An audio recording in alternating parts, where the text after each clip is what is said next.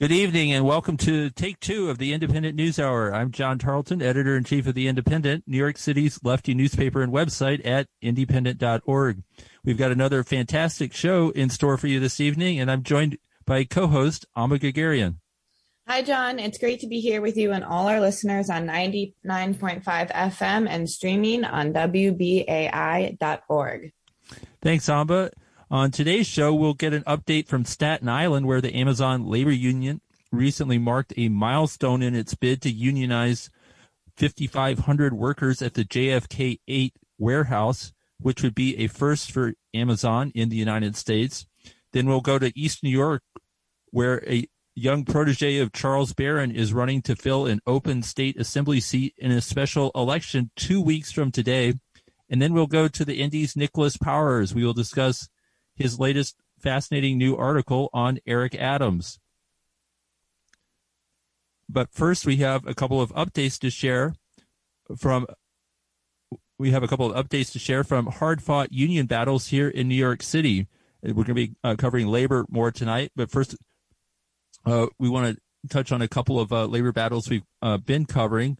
Uh, on Friday, the 3,000 member student workers of Columbia announced that they had formally approved their first ever union contract with the university with a yes vote of more than 97%. A tentative agreement was reached with management on January 5th. The union's membership then took three weeks to review the contract and vote on it. And, uh, and, and that passed with a more than 97% approval. So congratulations to the student workers uh, at Columbia. Um, also, AMBA uh, we want to uh, get an update from you on another bitter labor struggle that you've been closely following. Uh, the students up at uh, the student workers at Columbia were on strike for over two months, and you've been following a strike that's been going on for more than nine months. That's right, John. I went to North Brooklyn this morning and spoke with striking Teamsters who are back on the picket line. They were stationed outside of the facility, which is on the Greenpoint Canal of the United Metropolitan Energy Corporation. And they've actually been on strike for more than nine months out there every day, um, basically the work hours of the day, demanding fair pay. And their billionaire boss, John Catsimatidis, has refused to settle with them. He's paying them $10 under the normal pay. And here's what are some of the striking workers had to say this morning.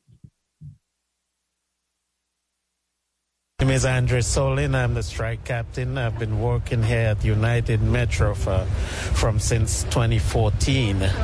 Every day, someone is here on the line showing that there's a presence here seven days a week from uh, 7 in the morning till 5 in the evening.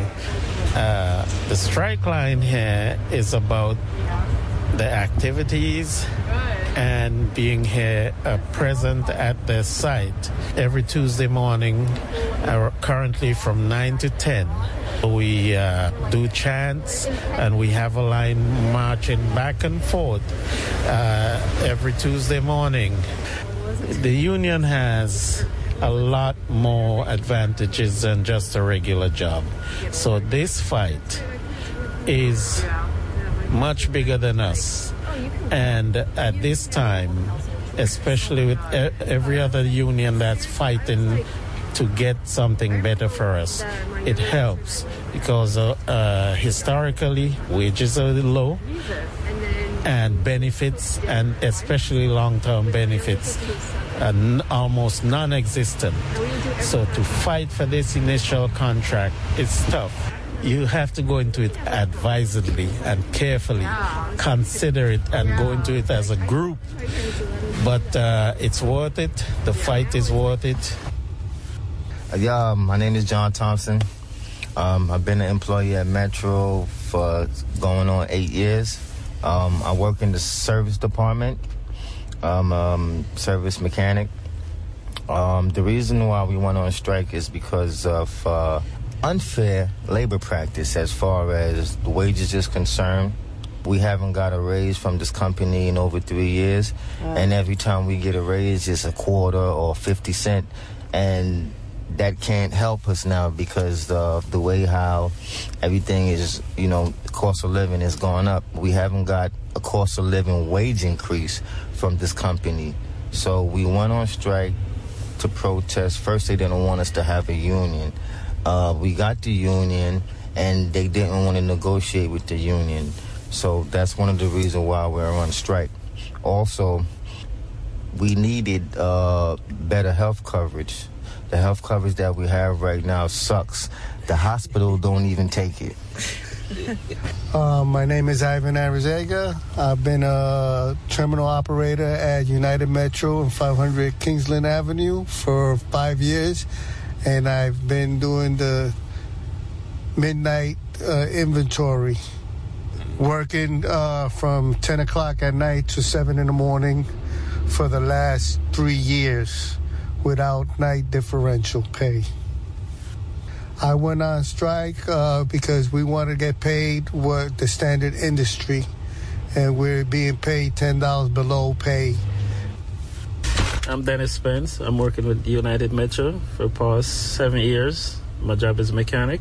And tell me what it's been like now to be on strike. Well, it's hard enough. It's hard to get around, get along. No money. Got we out here like nine months now. Do you have much hope left? Not much. but you have to keep going. You have to fight for what you want. Mm-hmm. Yeah. When I'm out here like so five days a week, I will come in the morning. Sometimes here from seven till two, seven till three. So we voted for the union like uh, three years ago, plus the pandemic. Because we, we work all the pandemics, and all the people in the office they work from home. We work here because we have to be physically over here, and this company don't appreciate. You've been on strike now for nine months. That's Nine uh, months uh, since April 19. Tell me about the decision to con- to stay on strike after nine months. I mean, uh, because we need uh, nice, uh, nice benefit, nice wages. I mean, the Medicare is sucks. Anytime, anytime when you go to the doctor, you have to pay. And I have family, I have two kids and wife. There's no work anyway, so the kids is still kids, Okay. and we're still here. I used to union before, Oh, okay. So you know about. not here. So that's why I want to be union because union they protect you and they save you whatever. They got uh, some holidays pay. We don't got paid for the holidays. Okay, that was uh, Amba G- Guerguerian out on the picket line uh, earlier uh, this morning with the striking workers at UMAC. Um, so, Amba, uh, what kind of uh, labor and community and elected official support are the strikers getting? And given how long this has been dragging out, what do the strikers see as their path to victory at this point? Well, Emily Gallagher is the assembly member in that district, and she supports the strike. Um, the problem is that John Catsimatidis is is is the boss. The boss is a billionaire, and he has a lot of you know friends in power. Um, the mayor dined with him this fall. Uh, we they also have a lot of other Teamsters locals that are supporting, um, as well as Solidarity from UAW SWC, which is Columbia Student uh, Teachers Union, and then uh, they also have support from Amazon Labor Union, who we're going to be talking to here in one moment. Uh, and if you all would like to support them, you could go out um, to Union United, sorry, United Energy. Um, United Metropolitan Energy Corps from 10 to 11 on a Tuesday. And you can follow them on Twitter at Teamsters JC16 or NY Teamsters on Instagram to find their GoFundMe. So we're going to have to leave it there for now.